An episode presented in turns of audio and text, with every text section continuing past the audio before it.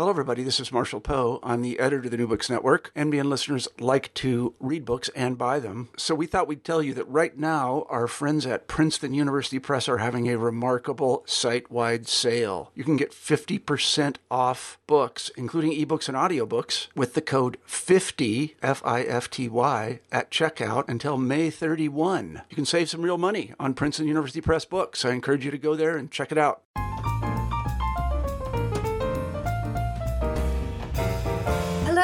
And welcome to New Books in Literary Studies. My name is Miranda Corcoran, and today I'm very excited to be speaking to Mark A. McCutcheon, author of The Medium is the Monster Canadian Adaptations of Frankenstein and the Discourse of Technology, which was published this year from Athabasca University Press. So thank you so much for joining me, Mark. Well, thanks very much for having me on this program. It's uh, it's a real delight and uh, an honor. So, your book is a very interesting exploration of technology and adaptations of Mary Shelley's Frankenstein. And I think what I'd like to do now is just dive into discussing the book itself. So, you say in the introduction to the book that the book posits a twofold ar- argument that Frankenstein essentially reinvented the word technology for modern English by constructing it in terms of manufactured monstrosity. And also that McLuhan's media theory and its reception constitute, especially in Canadian popular culture, a tradition in adaptations of Frankenstein that have globalized this sort of Frankensteinian sense or conception of the word technology. So I was hoping that we could begin by discussing those two key points.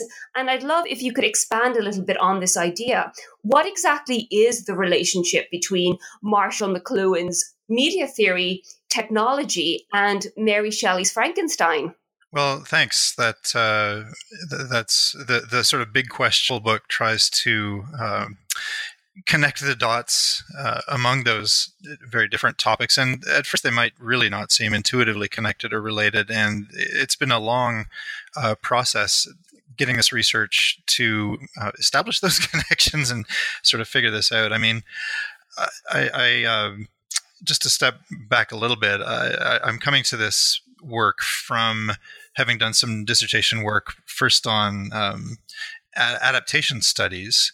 Traditionally, it's kind of a field where what's analyzed is the relationship between books and film adaptations of them, but it can accommodate a lot more in different kinds of work, uh, music, performance, and so on. And uh, another way in which I came to this work was through uh, dissertation work on uh, rave culture and techno music, and these uh, started to uh, coalesce, I suppose, in looking at the way techno music, Detroit techno music in particular, was doing some interesting things in terms of dramatizing and representing a kind of Frankensteinian sense of technology. So uh, I had kind of outlined some of what is happening in the book here in a relatively early article. So in 2007, uh, my article techno frankenstein and copyright was about a particular thing that happened with detroit techno uh, just before y2k where a major label um, sony had actually uh, pirated uh, an independent label's record. And the way the independent label responded because they had no uh, real deep pockets for a legal challenge was just to mobilize their fan base to um, destroy the reputation of the major labels cover or, or rip off of the record, whatever you will. And in the process of establishing the context for that, um, I was interested to see that there were some of these long-standing connections between Frankenstein and, and technology. One of Mary Shelley's contemporaries, Thomas Carlyle, in the same period as Mary Shelley, so the early 19th century, was writing about automated literature, automated culture, even virtual reality.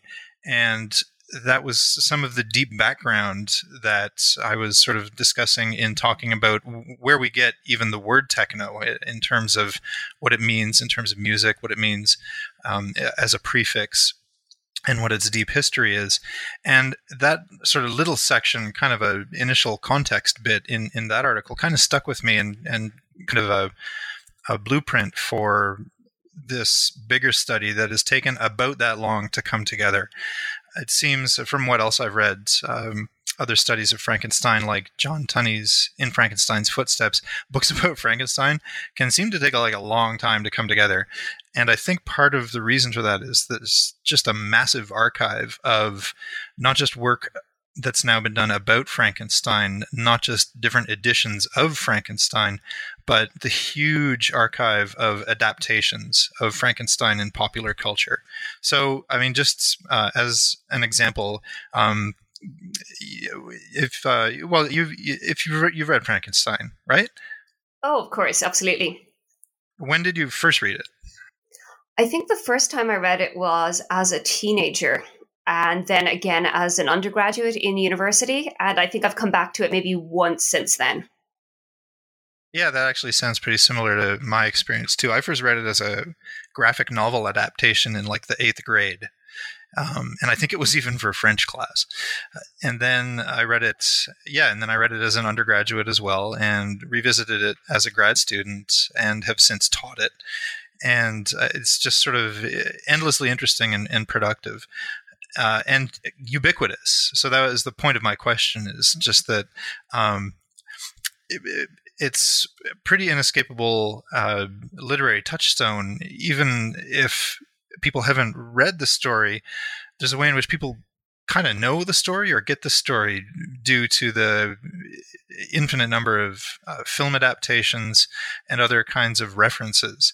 And that's really where the kind of kernel of this book comes in is is to identify the ways in which Frankenstein uh, has become such a, a, popular cultural touchstone, but in the particular way I'm looking at it, it's taken shape uh, as a particular influence and a, a very specific source for the way we talk about technology today. So, one of the book's big arguments is that talking about technology today means talking about Frankenstein, or at least evoking the the specter of, of Frankenstein. And uh, I kind of followed a hunch about that, and it led to um, some pretty interesting historical research into what Mary Shelley's contemporaries, like I said, Carlyle, for instance, were saying about technology uh, in in Mary Shelley's time and, and shortly after the publication and then the republication of Frankenstein, first in 1818 and then in her revised uh, edition in 1831. And I was uh, confirmed in my hunch and, and interested to see the abundance of evidence that sort of contrary to what standard definitions in dictionaries now tell us that technology's modern sense, its modern meaning as machinery, uh, industrial systems, took shape in the late 19th century. We actually see evidence of that meaning in circulation in the early 19th century, and it, it seems in some ways very specifically by, uh, very specifically influenced by Mary Shelley's Frankenstein. So then taking that and looking at the way that the word has sort of transformed and changed since that time still further. One thing I did was kind of. Uh, I, I, I, ran a, a Google Ngram search, which lets you search all the books that Google at least has has archived and and digitized to look at the incidence of words and phrases and so forth. And uh, one thing I found in the process of doing that was that the use of this modern meaning of the word technology is you know, like I said, there's an abundance of evidence in the 19th century, but of course, the Google historical book record is not so great. Once you get into the 20th century, their record gets a lot better. And the use of that term really popped, particularly after World War II, and then even more dramatically uh, in the mid to late 60s. So I thought, well, isn't that interesting? And I'm I'm trying to recall sort of how this sort of came together initially um, in connection with uh, Marshall McLuhan's work, it all kind of came into focus uh, while I was on a, a, teaching job in Germany, actually, and, and I was asked to sort of uh, do a keynote at a conference of the Association for Study of New English Literatures, a European organization that's devoted mainly to North American uh, and other Commonwealth and post colonial literatures. And I tried then, I was already working on a number of things about Frankenstein, and I tried to sort of put a Canadian lens on it. And I think that's where sort of McLuhan stepped into the picture. I started rereading some of his his key texts. I started rereading "The Medium is the Massage." Um, I reread uh, what I think is maybe my favorite McLuhan text to teach because it's one of the actual clearest statements he ever gave about many of his ideas, uh, however improbably, was in the interview he gave to Playboy in 1969.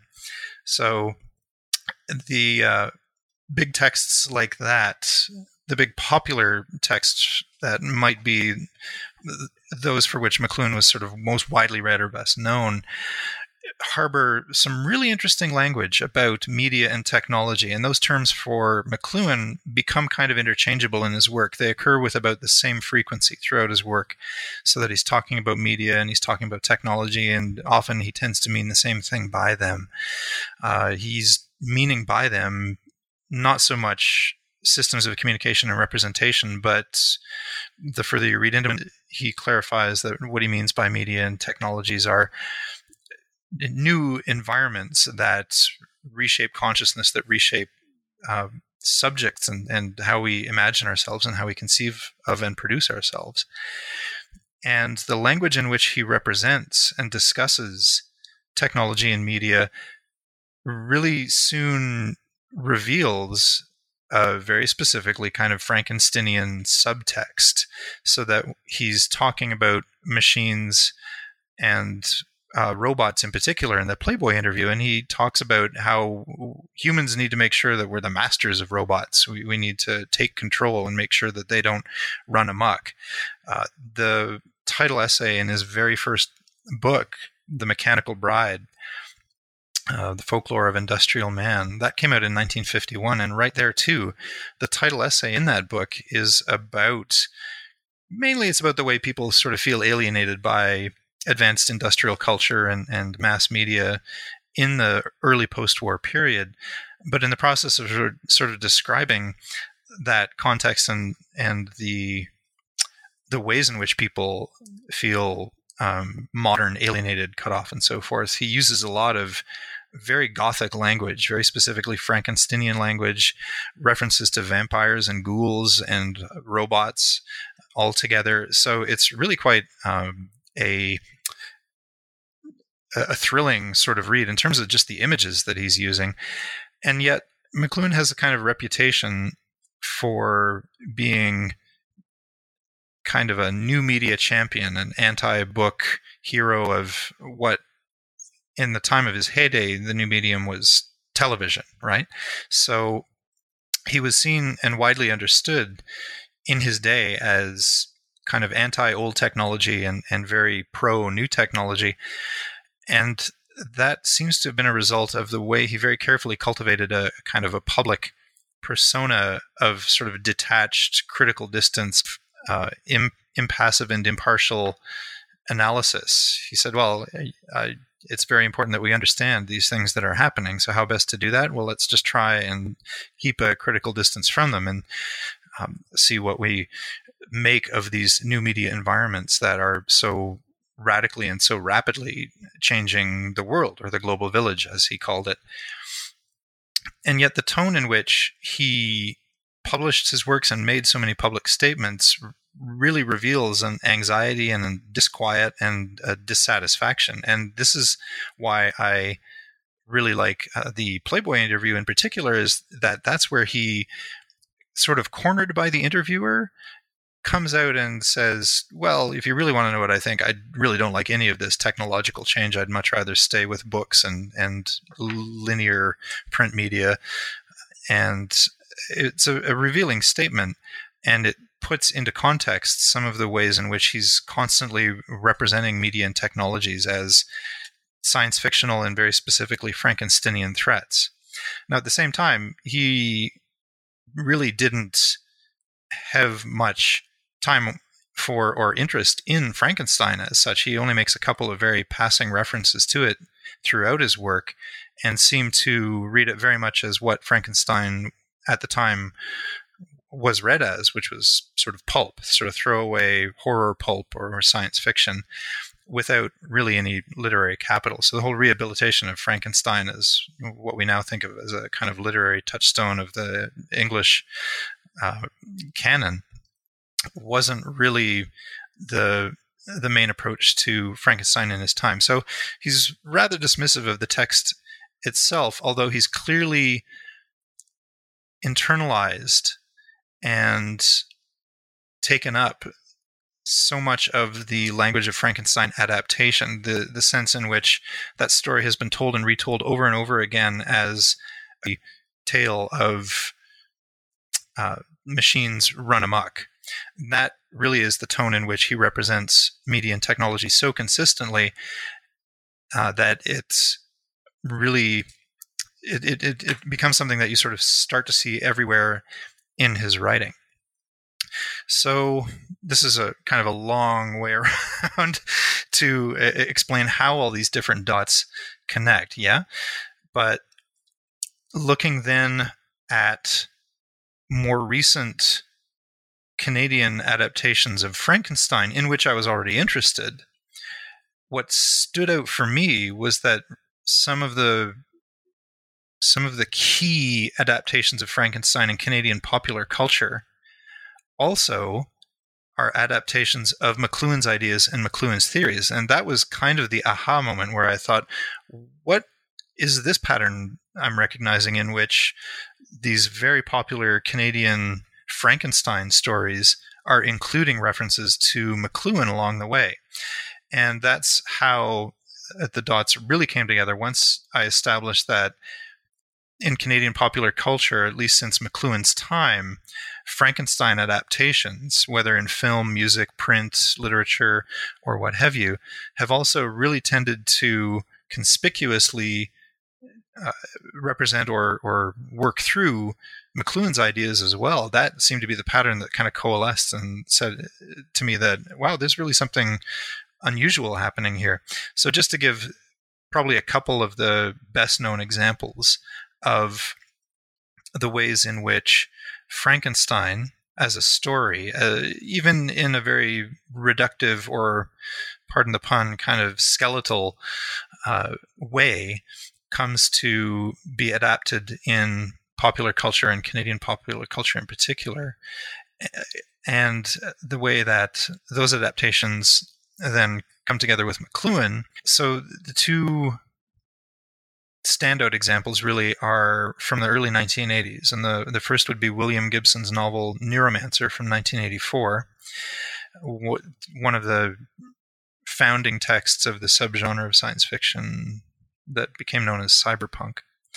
And a film from about the same time, David Cronenberg's Videodrome, which in retrospect looks and feels very much like a kind of cyberpunk film in a way. Uh, Cronenberg was a specialist in fairly grotesque horror movies. This one gave that aesthetic a very specifically science fictional and even more specifically Frankensteinian twist. So both of those texts are Frankensteinian stories. Neuromancer is basically a kind of a, a heist caper, a high tech heist caper in which the main object uh, to be um, stolen by the main characters is an artificial intelligence, and sort of once it is freed from its technological confines, it, it transforms itself and threatens to transform the world in the process. So that's the kind of basic Frankensteinian plot uh, in Neuromancer. Despite everything else that's going on in that novel, it's definitely a story of machines running amok. Similarly, in Videodrome, it's a story of an, a new television technology that has consequences that go far beyond the control or predictions of those who came up with it and becomes uh, monstrous uh, and, and leads to catastrophic results. Comparing that to then, it's not even subtext. There's a fair bit of pretty uh, blatant McLuhan references in both of these stories. In Neuromancer, Gibson is working very closely with some of McLuhan's key ideas about the global village, about um, the ways in which print literacy hasn't prepared us for the visually immersive environment of television and after that computers. And in Videodrome, that McLuhan set of references is really quite obvious. There's a character who's pretty much an open parody of Marshall McLuhan. The character Brian Oblivion in the film Videodrome is uh, a fun watch in and of uh, his own This is a character who is a, a media pundit who says sort of cryptic uh, and vaguely alarming things about the globally transformative power of media. And he's a character who never shows up as an actor sort of walking onto the set that's being shot in the film. He's always already on a TV set. So he takes part in a TV interview. There's the interviewer on the on the soundstage in, in, in the you know in the blocking and mise en scène of the film. And then the other actors uh, are also on the stage, and then somebody else sort of wheels on a, a TV set so that Dr. Oblivion can take part in the interview as well. But he's sort of sitting as a TV set between the other people who are sort of physically in the room. And he never actually sort of shows up in movie except on a TV screen. So uh, that's just w- one of several ways in which uh, this character is a pretty. Um, a pretty funny, uh, in a way, sort of homage to Marshall McLuhan, and uh, in some ways a very edgy one as well. So I think those two texts to kind of wrap up this super long roundabout answer to your question is that um, the, these two texts, Neuromancer and Videodrome, really establish this pattern, what in the book I call McLuhan-esque Frankenthemes of technology. These are popular stories. They work with Frankensteinian plots. They refer to McLuhan quite extensively, and in the process, they construct a lot of representations of technology that give it a very Frankensteinian sense of machinery or systems or what have you that have the capacity, uh, if not the uh, actuality, to to run amok and have catastrophic effects far beyond what has been imagined uh, for them. So after those texts, there's a whole kind of multimedia tradition in Canadian pop culture. Since then, in which further adaptations of Frankenstein also work in McLuhan references, and we we find those in print science fiction, we find those in music, we find those in theater, and and all kinds of other places. So it's been a long time uh, crystallizing the, the the focus here, but it's become a really interesting project that's uh, taken a lot of um, unexpected twists and turns to come about. So you note that Frankenstein itself as a novel is very much a founding intertext for technology, both in its original incarnation and in subsequent adaptations. Uh, which often sort of boil it down to a cautionary tale about the dangers of scientific hubris. And you mentioned in particular two stage adaptations Presumption from 1823 and The Man and the Monster from 1826. And these very much reduce the story to a sort of simplistic conservative moral about the dangers of dabbling in scientific knowledge. How do you feel about this process of simplification? Is it a bad thing, or are there some benefits to be gained from this sort of distillation of the novel into a simplistic moral message? Yeah, that's a good question. I don't think I'm as interested in uh, making a, an ethical the whether these adaptations that simplify the story are sort of good or bad. What I've found is that they're enormously productive. Like they lead to a lot of different outcomes and and new pop culture products.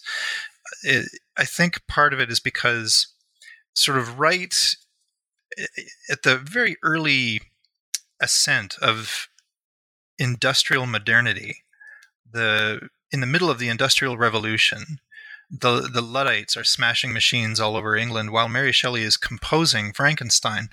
So this book that's published really at the outset of industrial modernity is already at that time thinking the limit of industrial modernity. Well, what happens when you pursue a kind of the logical terminus of scientific progress, of technological research and development. And the terminus, of course, for Shelley is how can science uh, overcome the inescapable fact of human death? And the story that she then tells about that is is such a a tragedy of scientific hubris, of progress that um, under patriarchy, under capitalism, goes so disastrously awry. I mean, among other things, Frankenstein is a story uh, about um, a man who really wants to reinvent a, a, wheel that maybe didn't need reinventing human reproduction. So, what's interesting about the way this story gets simplified and propagated across all these different domains of popular culture has to do with my, my sources here are Christopher Baldick wrote a very influential for me book in 1987 called uh, In Frankenstein's uh, Shadow, and it's all about text resonates throughout 19th century writing and culture, both in Britain and in the USA. And another source is there was a sort of a source book, a miscellany on Frankenstein, its context and its adaptations that was written by Timothy Morton uh, around 2001 or 2002. And in that, he identifies the ways in which Frankenstein has become uh, popular partly as a prefix. So he notes things like Frankenfoods as something people started to talk about. And he calls these very small units of reference or illusion. He calls them Frankenthemes. So I've sort of taken that term and seen how it's propagated, particularly in Canadian pop culture. And looking at the ways in which those very early adaptations in the 19th century took Frankenstein and turned it into a simpler kind of almost religious cautionary tale. Uh, this we see even in the 1931 film starring Boris Karloff that maybe more than anything else has kind of imprinted the public consciousness with an, an image of, of Frankenstein and a sense of what that story is. And, you know, it starts with this strange little prelude in which the producer or director walks out on stage and says, "This is a story of uh, a man who, you know, failed to reckon on God, who who's presumptuous in his hubristic effort to um, overcome the fact of human death.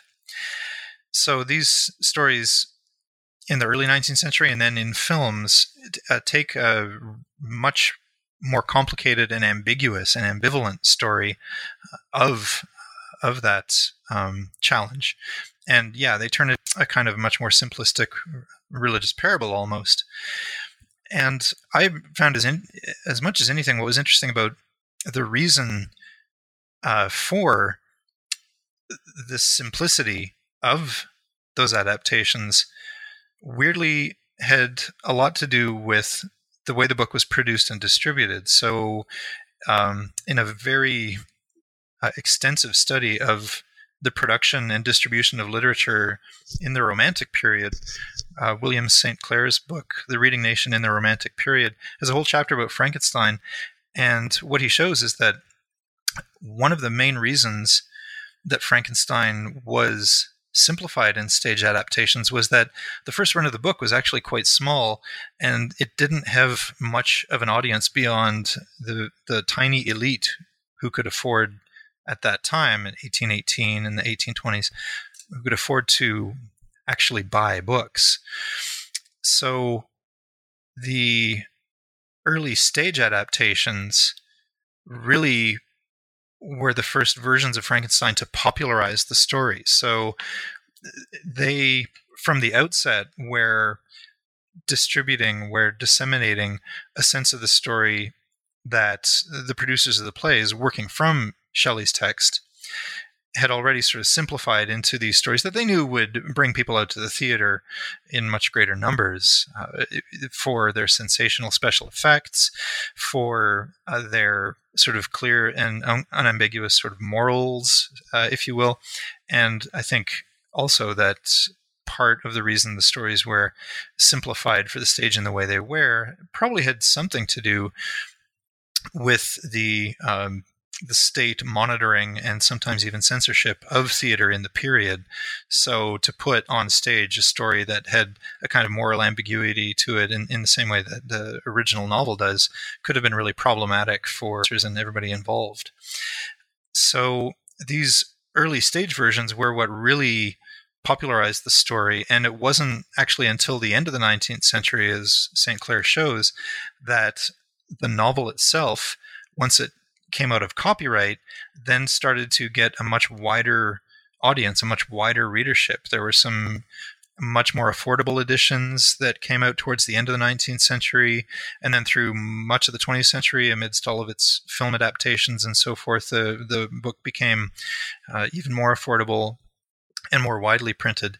But it also remained very much, as I said earlier, kind of a science fiction pulp text. And it wasn't really until the 1970s that feminist criticism in particular started to take a, a, closer, more critical look at the book and say, you know what, there's actually a lot more going on in here than this book has been given credit for.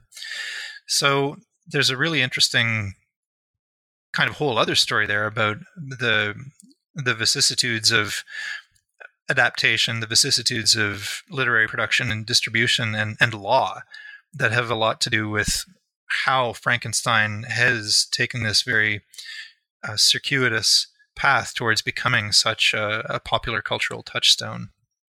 And what's also been interesting. Oh, sorry, go ahead. All I was going to say is that I, I was struck in researching those early stage adaptations like Presumption, like The Man and the Monster, there were some v- very routine things they all were doing just because they knew it would it would bring out big audiences. So these these productions, there were so many of them. There were dozens through the early and, and mid 19th century, and they all focused on certain scenes, right? So they focused on the creation of the monster scene. They focused on the destruction of the monster scene, and these were sometimes even explicitly advertised just for these great scenes. Here's the times you need to show up at the theater.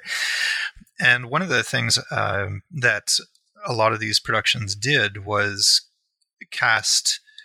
Oh, first they would cast actors of fairly large stature, and uh, the monster was typically represented uh, with blue body paint.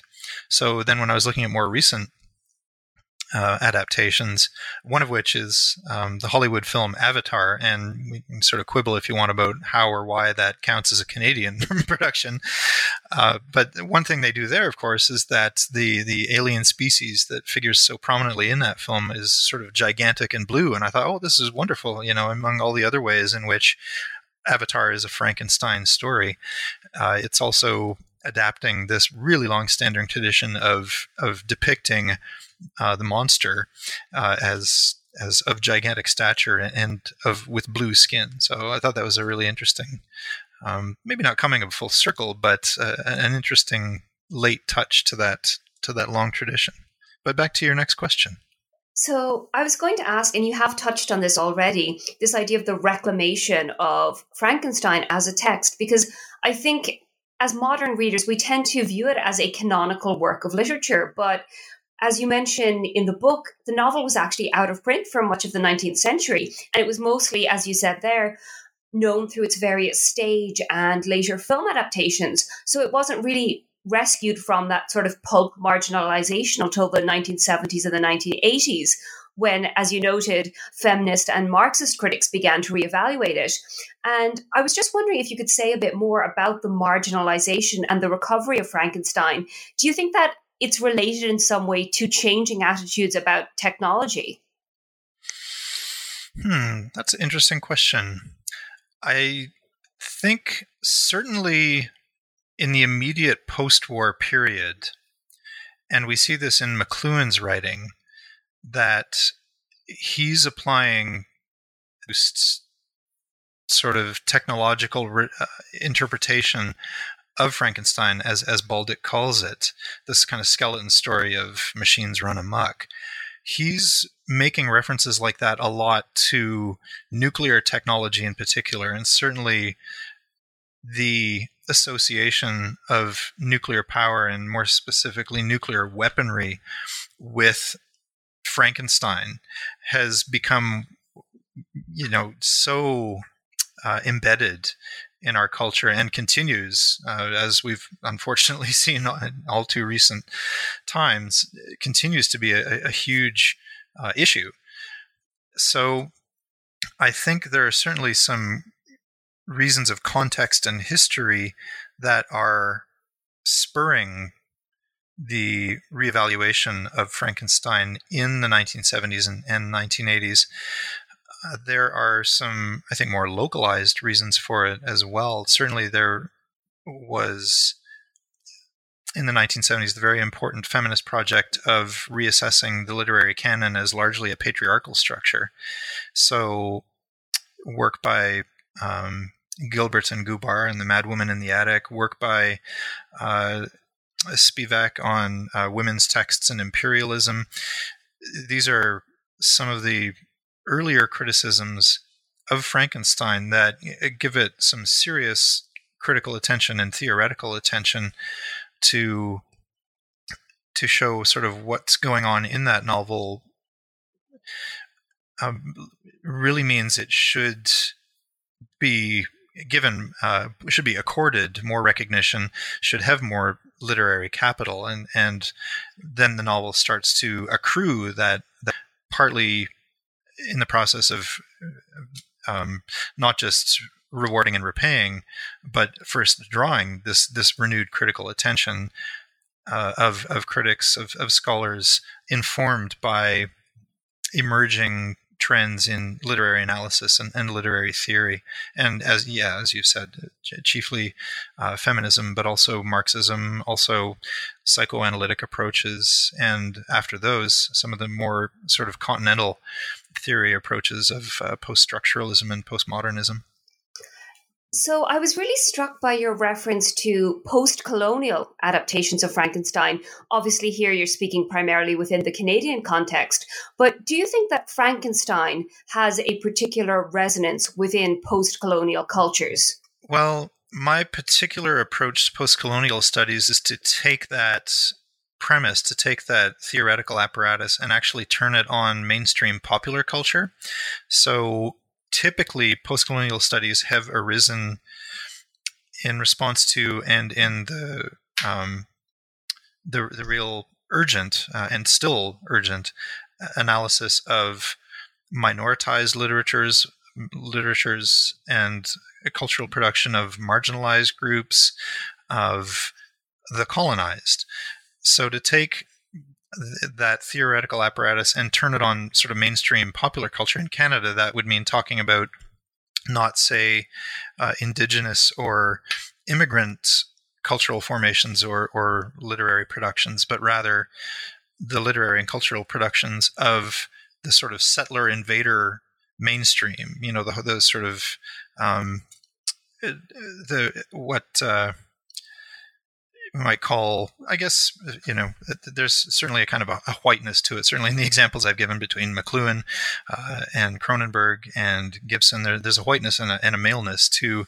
Canadian still that when you sort of turn the post-colonial lens on it, you see these these sort of weird things start to happen with uh, representations of not just uh, major um, catchphrases and, and buzzwords such as what technology has become, but also the way that they're uh, producing stories.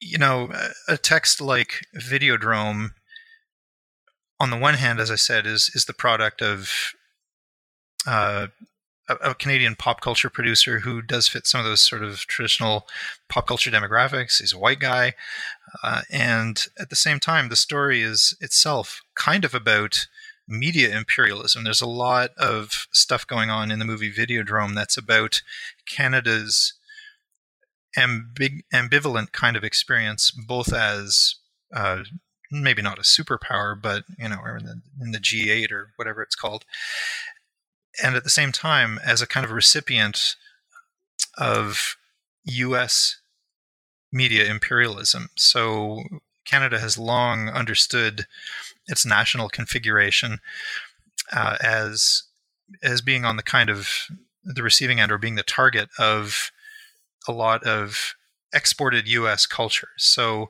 this idea of media imperialism, which you know, if I'm re- retrieving McLuhan's ideas, which are arguably kind of unfashionable, and if I'm trying to sort of revisit these through a postcolonial lens, I've also retrieved some of the other older and arguably less fashionable ideas of people like uh, Oliver Boyd Barrett, who came up with the media imperialism thesis uh, in the 70s, um, and other people like, uh, oh, who was I thinking of? Sorry, it's totally slipped my mind right now. Oh, Maurice Charland, who came up with this notion of technological nationalism, the ways in which Canada as a nation is kind of held together by its communication and transport technologies, partly due to the vast geographical size of the place, and partly because of its newness, its its uh, intrinsic kind of modernity as a nation state. Just uh, observed the 100th, 150th uh, anniversary of the founding of Canada last year. Observed, critiqued, celebrated. There were lots of different kinds of responses to it. So, turning that kind of post-colonial analysis on pop culture has has been interesting in sort of retrieving those older uh, ideas uh, about what what Canada is as a nation state, both as kind of a an energy power and, and an economic power, but also as uh, I do not want to say colonized. I don't think that would be accurate. But in terms of, of culture, the media imperialism thesis um, suggested that the US, in particular, as well as other major exporters of intellectual property like Britain, were colonizing Canadian culture with their own products. And I, I think that notion still holds in in a time in which the Canadian Cultural Policy Toolkit remains a, a very important instrument for Canadians to be able to produce uh, and tell and distribute uh, our own stories. So I'm I'm not sure that entirely answered your question. If there's a point you'd like to bring that back to, or or did I? No, it it it absolutely does. No, you answer that very comprehensively. And the next thing I wanted to ask you about was a line that you use, a quote that you used from McLuhan that really stood out to me as being very striking and very pertinent to your overall conversation. You note that at one point, McLuhan says that with the arrival of electric technology, man extended or set outside himself a live model of the central nervous system itself, a development that suggests a desperate and suicidal auto amputation.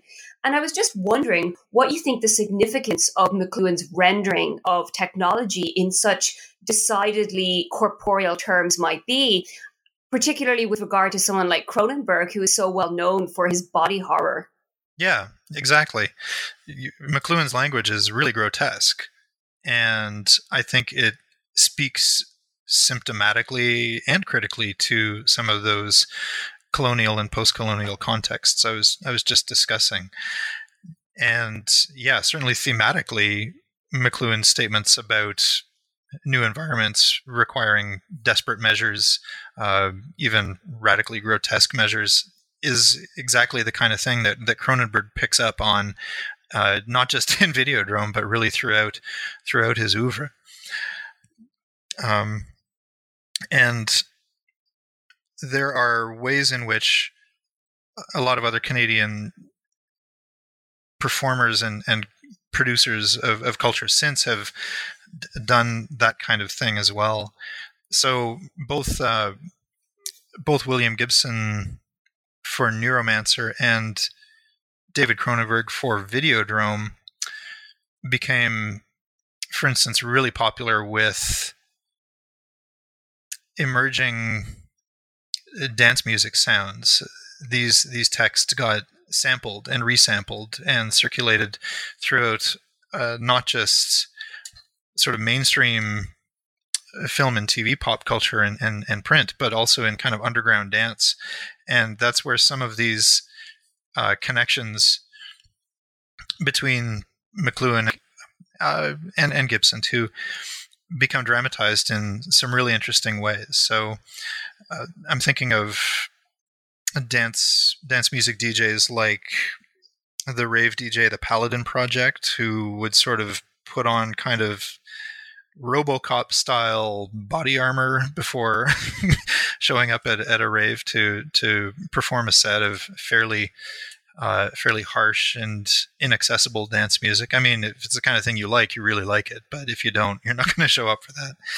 Uh, and that sort of tradition has continued too. But very, very much playing with the these ideas of the grotesque, these uh, Frankensteinian ideas of of technology as monstrous and as autonomous, which is certainly one of the more pronounced directions we've seen the rhetoric of technology taking just in the last year or two all the all the news and buzz and controversy about um, social media for instance has really dramatically assumed some of that frankensteinian language with headlines like you know it, it did um, facebook's frankenstein moment or that was in the New York Times, or there was a more recent article about Twitter as having accidentally created a monster. So th- that really grotesque language in which McLuhan framed his ideas about media and technology became hugely popular in his own time and have really, I think, resonated since. You think of McLuhan certainly on the cusp of digital culture, which was starting to happen even in his in his own time. I mean, technically there was an internet, or at least its predecessor, in the late 1960s, um, and so I mean, he was primarily preoccupied with with TV. That for him was the new medium that was that was changing everything, and and for the worse. But computers were enough of a thing that he was getting some ways wildly, some ways presciently about the potential of computers to to reconfigure society and culture. And um, I'm sorry, I again, I'm wondering if that's answered your question, or if there's another direction which you'd you'd care to take it. No, you absolutely have, and I think you touching on sort of the prescience of some of McLuhan's ideas. In relation to Neuromancer in particular, McLuhan's ideas were a major influence on Gibson's concept of cyberspace. But what exactly is the relationship between McLuhan's theories and the cyberpunk subgenre? The I'm sorry, could you clarify the question? I... So I was kind of curious as to what exactly sort of cyberpunk as a subgenre borrows from McLuhan or what aspects of McLuhan's ideas might be reflected in that subgenre of science fiction writing? Well, certainly we see it in, in, in Neuromancer as one of the founding texts for cyberpunk and in itself is so influential in developing and inspiring this whole new subgenre of science fiction literature. So, you know, cyberpunk was theorized early on by people like Bruce Sterling as kind of a collision of corporate power and street culture or, or underground culture. And that's really what puts the cyber together with the punk systems of communication and control being on the cyber side. And then punk, of course, referring to uh, punk music, um, underground cultures, informal economy, that sort of thing. And so the texts that have sort of followed in, in Canada, particularly in the wake of that, I think it's been interesting to watch the transformation first of Gibson's own writing over the decades. It's the way he's sort of influenced other writers, particularly Canadian writers, in envisioning and, and occupying the the cyberpunk mode or, or milieu.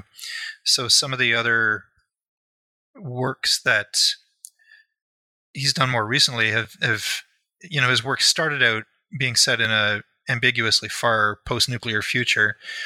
And his career has taken a trajectory of setting his novels in increasing proximity to the present as it were. I think his latest novel uh, which i haven't read uh, departs from that again however.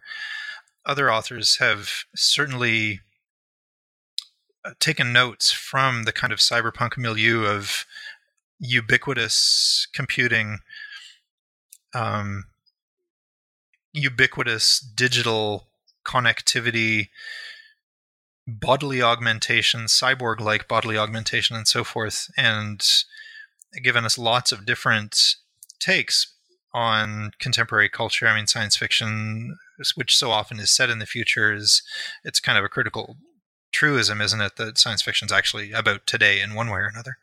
And that was, I think, probably as true in Mary Shelley's time as as it remains in ours. And so some of the I think interesting cyberpunk or sort of post cyberpunk literature that's emerged has I'm thinking of work by for instance uh, Nalo Hopkinson who set a novel her, her novel from 1998 Brown Girl in the Ring is set in a kind of a post-apocalyptic Toronto where the uh, inner city has been sort of gutted and is is largely left to uh, the poor and and and criminals. Um, and there's a major plot there involving organ harvesting, right?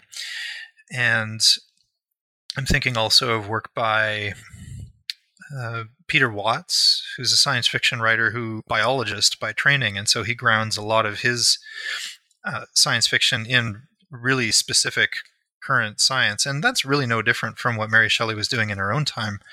Uh, it's actually a little different from what Gibson was doing, uh, taking, again, I think, r- r- thinking back on interviews that uh, Gibson has given about what his concept of, of cyberspace was. He, he has said, and again, echoing McLuhan, that really at least in Neuromancer, had more to do with television than than with computers. Although, like McLuhan, Gibson himself has become celebrated almost as a uh, a prophet of of the internet.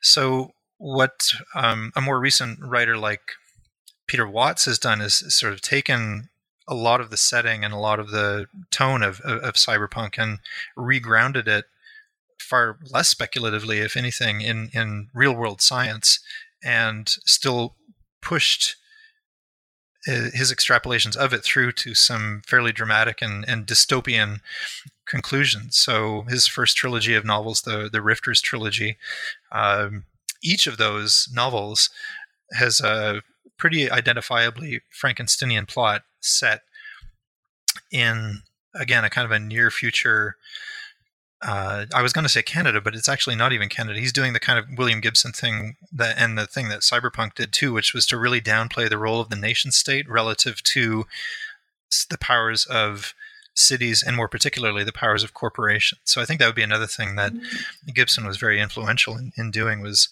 establishing a, a kind of a critical uh, edge to cyberpunk in developing a kind of an analysis of the power of the nation state under economic globalization.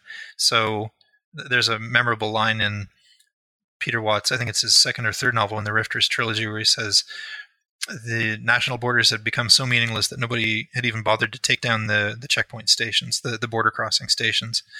And Watts also does some interesting and specific stuff that riffs on William Gibson and riffs on McLuhan in the second novel of the Rifters trilogy, Maelstrom, he gives that name, the the Maelstrom, to what he sort of envisions the internet to have become by the mid 21st century.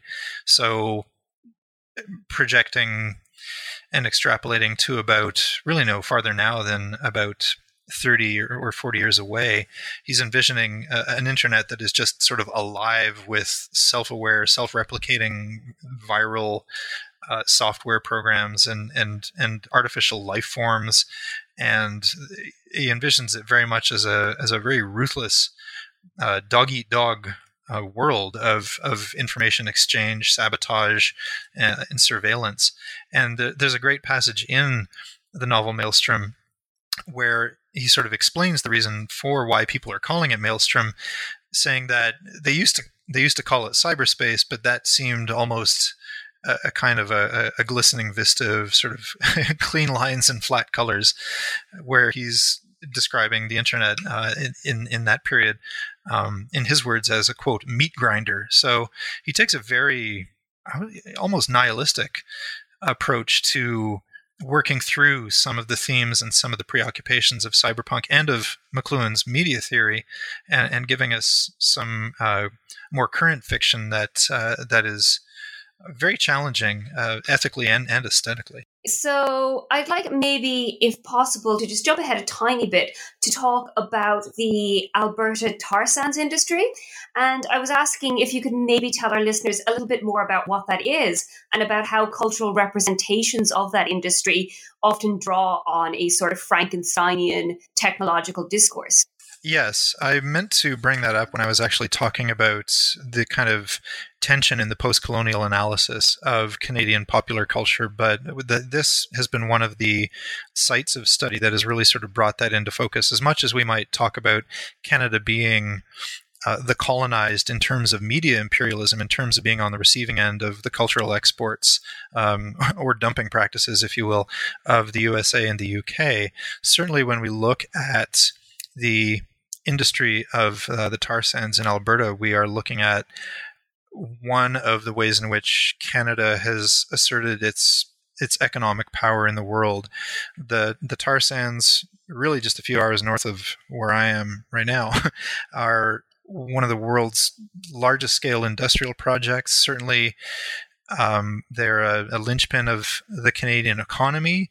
Uh, the extent to which they're a linchpin has sort of been disputed, depending on, I, I think, which province is making the case. And yet, at the same time, um, so problematic in so many different ways in terms of uh, pollution, of course, primarily, uh, but yielding all kinds of different political problems as well. I think partly the scale of the operation it's it's unimaginably vast up there, and certainly the clear sense among not just environmentalists, but some some scientists certainly as well who have been sounding the alarms about what's happening there environmentally.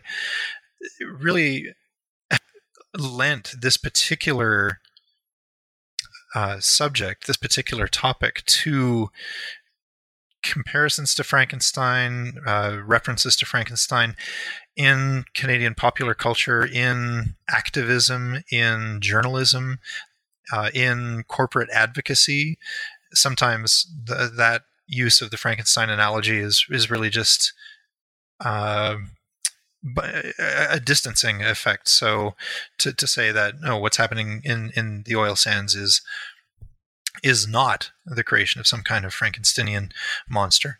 But it was really interesting to localize the work. And and again this is i think one of the rewards of sort of taking time. Like i said this thing this whole project took about 10 years to come together. So it was one of the kind of later rewards to really just sort of hit on this whole scene as it were uh, in in relatively recent years since i think uh, about 2012 or 2013. So by that time, I already had a good bit of the in- initial manuscript together, and then I hit on this whole other area. I was like, wow, this is uh, this is a real exploitable resource, pardon the pun, for for looking at, at Frankenstein in Canadian pop culture. And one of the one of the most interesting productions, although it's not one of the most directly or might not seem the most directly related, is uh, a very interesting stage production of Frankenstein that was mounted by uh, Alberta's Catalyst Theatre Company, and it debuted actually in Fort McMurray, which is the town that is basically the launch point and uh, industry base for uh, for the Alberta oil sands um, enterprise. So this stage version of Frankenstein launched there, and it opens. It, it's it's a fairly um, quite I don't like you to use the language of sort of it's it's it's true to the original or or, or strays from the original, but it's uh, it, it quite liberally adapts the original. There's a lot of song, there's a lot of musical numbers in Catalyst Theatre's production, and it opens with a whole kind of poetic sequence, almost like a chorus sequence of some of the main characters talking and singing about the strange days that are upon us, a very kind of apocalyptic feel to that sort of opening uh, chorus number. And in the context of a, a, play that's sort of debuting in, in Fort McMurray and then touring to other places like Edmonton and Toronto, it's you know really hard to uh, read that that play without thinking of, of the context of the oil business and and the tar sands industry. And certainly that's been something that was a context that was acknowledged by the people who uh, put on the play and produced the play. And so that was sort of one one of the more interesting uh, examples that I, I found of Frankenstein adaptations that speak to or, or in some ways represent um, the Canadian tar sands operation, and there's there there turned out to be like a whole bunch of these, and some of them even harken back beyond the current tar sands operation to earlier oil operations and even the first energy crisis. So there's sort of novels and songs and poetry in, in the 1970s um, that are sort of Canadian uh, representations of, of, oil in kind of Frankensteinian terms uh, one one maybe better known example would be Neil Young's song from 1974, um, "Vampire Blues," where he's he's singing about being a vampire. Like the song is sung from the perspective or the persona of, of a vampire uh, as as somebody who is extracting quote blood from the earth, sell you 20 barrels worth kind of thing. So.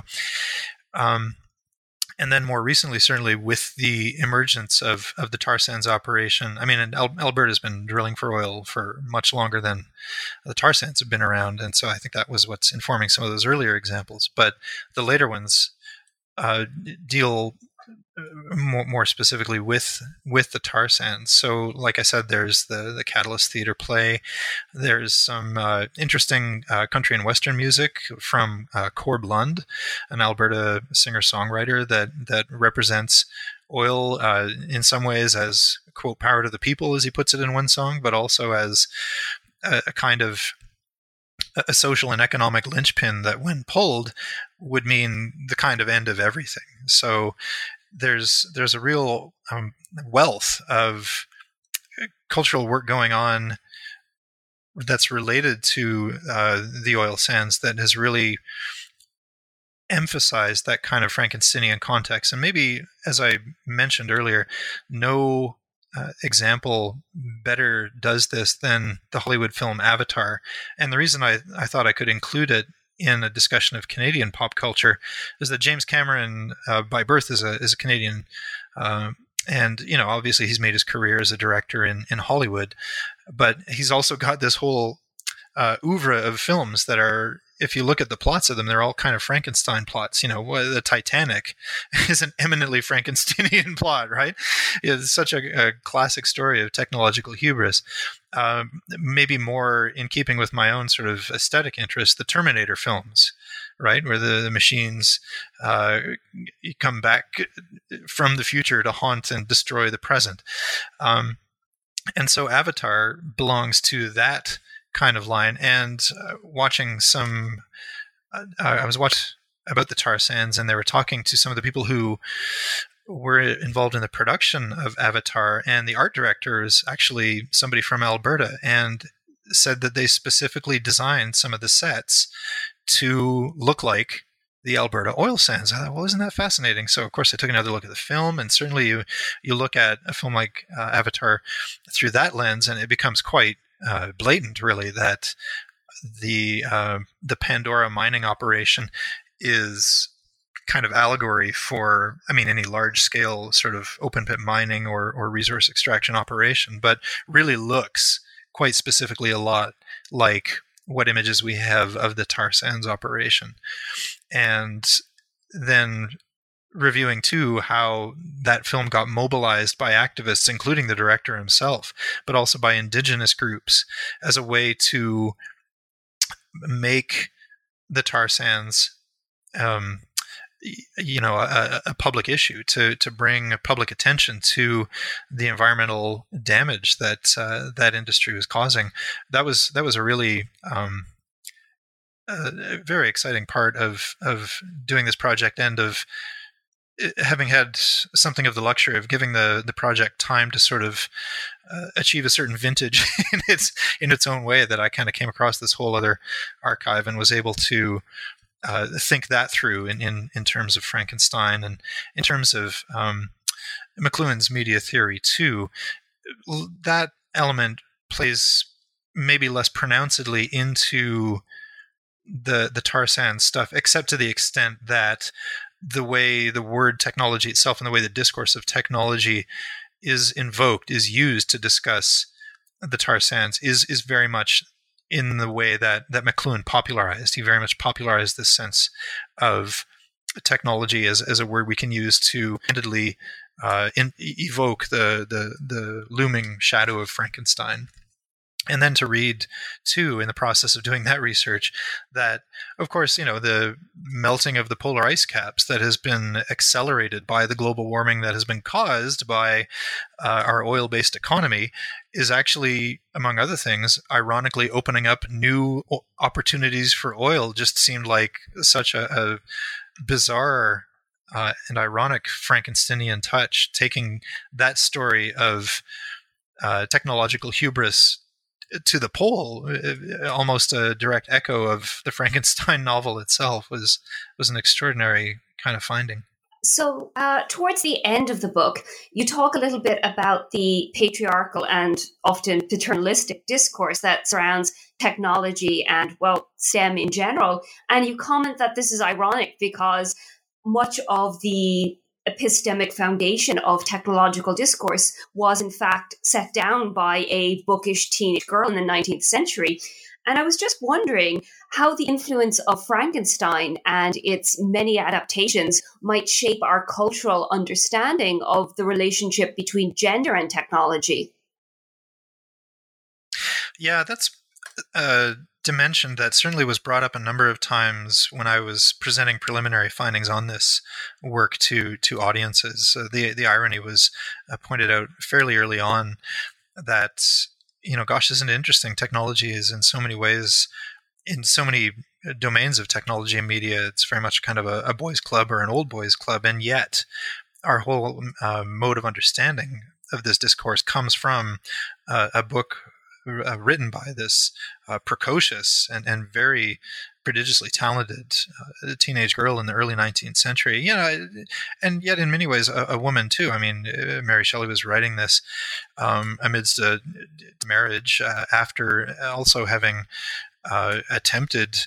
Um, to, to give birth, I think a number of times. She might have had one child, I think, who survived, you know, but but um, others who did not. Um, and yeah, so the the relationship of uh, patriarchy and questions of gender to the whole discourse of technology is i think something on which uh, a lot more work could be done. And you know in some very influential forms has already been done. I'm thinking in particular probably after after mcluhan himself i haven't seen an authority as influential in in studies of gender and technology as Donna Haraway and her uh, very important essay on uh, feminism and, and, cyborg technology. And again, that was an essay that was written pretty early on in the age of globalization. I think it dates originally back to, I'm thinking, the early 1980s, uh, and yet has become such a touchstone for contemporary science and technology studies, cultural studies, all these different domains of study in which uh, Haraway now is um, is invoked uh, almost as often, if not more so, as McLuhan. So um, I feel like at this point I've probably taken up a lot of your time, and this has been a really interesting discussion. But I did want to ask in closing what is possibly something of a lighter question. But I'd like to know what's your personal favorite Frankenstein adaptation? Oh, thanks. Yeah, I well, yeah, at this point, it's kind of hard to narrow down. Um, I think I would identify. I've talked about some that are certainly prominent, but I think I would identify a couple of musical examples favorites. So I'd, I'd mentioned the the DJ, the the Paladin Project, uh, the stage name of, of a guy named uh, Len Jaroli. And for years, he would play raves in, in Toronto and across Canada uh, in this kind of heavily costumed persona as as a kind of a cyborg or stormtrooper, or in some cases an, an alien. And uh, those were always very enjoyable uh, sets to to dance to at raves. another example, more specifically, and it might not seem like an obvious one, but I, I, do spend a bit of time in the book explaining why. Is what I think is maybe one of the best Canadian songs ever ever written, one of the best rap songs ever written, which is Maestro Fresh Wes's "Let Your Backbone Slide." There's a whole system of references in the lyrics of that song that culminates in a line in the extended mix of the song where he raps, It's getting out of hand, I've created a monster.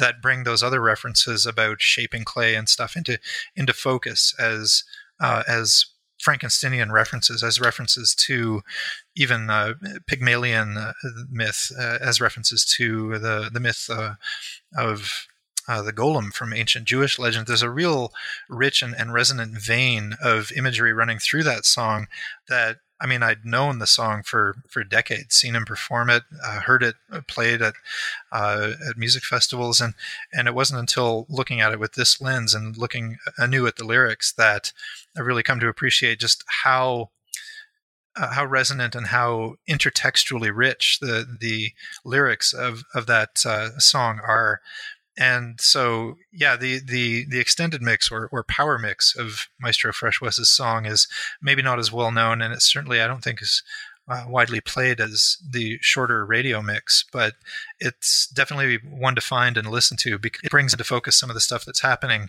throughout the lyrics that really make it a, an unlikely but super interesting frankenstein adaptation Absolutely. And it really just shows how far the reach of the text is, even, you know, intertextually, as you say, the fact that Frankenstein has manifested not just in theatre, not just in film, but it's even infiltrated popular music. So it's a real indication of the power of the text and the power of the ideas and the iconography of the text.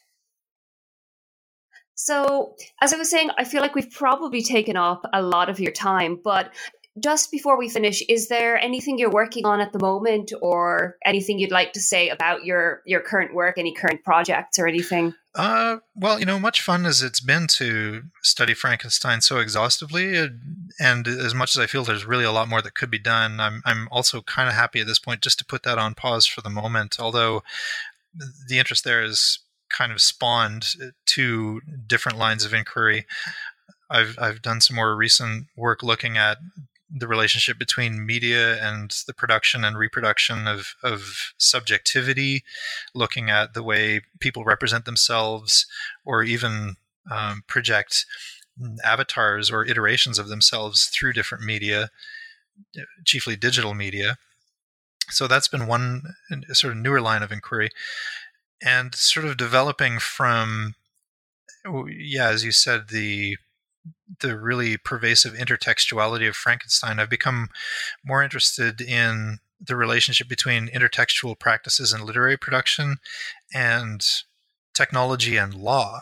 So, critical copyright studies has become a more important interest for me uh, in in recent years, and it's a kind of ongoing controversy in Canada. The the state of copyright law, certainly since about 2012, when the, the copyright law changed to tip the balance back or represent the interests of users and educators, not just uh, publishers and and authors. That um, it's become a real uh, flashpoint for public discussion in Canada. There's an ongoing review by the government right now of the current Canadian copyright law.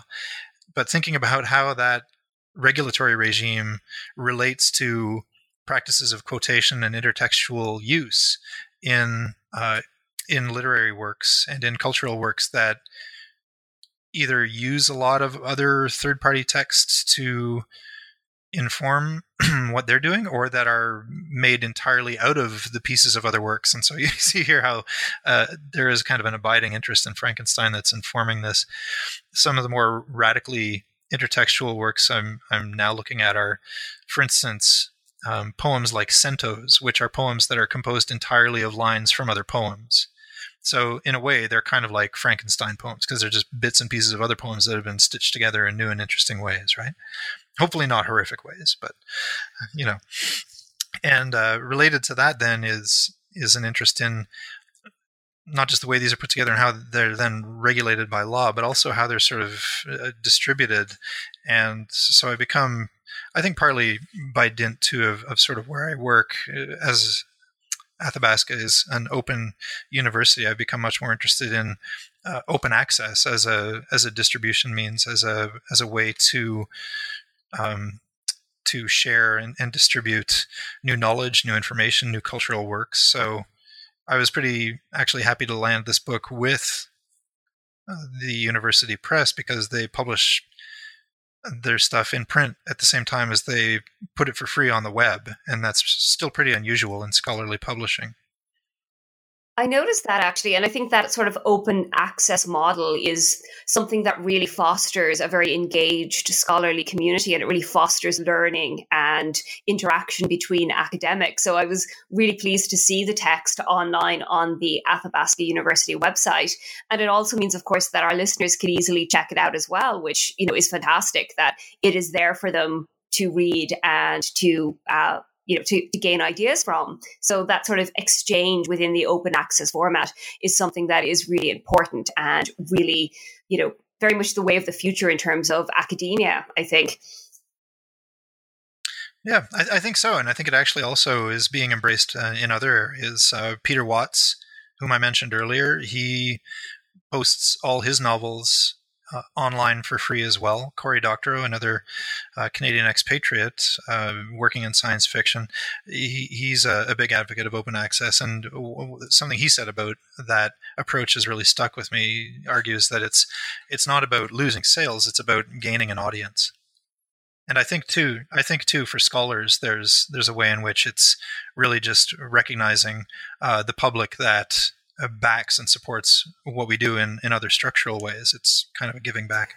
I think actually that might be a good place to finish up. Uh, the Medium is the Monster Canadian adaptations of Frankenstein and the Discourse of Technology by Mark A. McCutcheon is available uh, through Athabasca University Press and it's available to purchase as an actual physical book, but it is also available on the press website. So if you are interested in exploring some of the ideas we've been discussing further, if any of our listeners are interested in reading the book and perhaps learning a little bit more about that fascinating intersection between adaptations of Mary Shelley's uh, Frankenstein and Marshall McLuhan's technology theory, the ideas are there. The book is there on the website for them to read.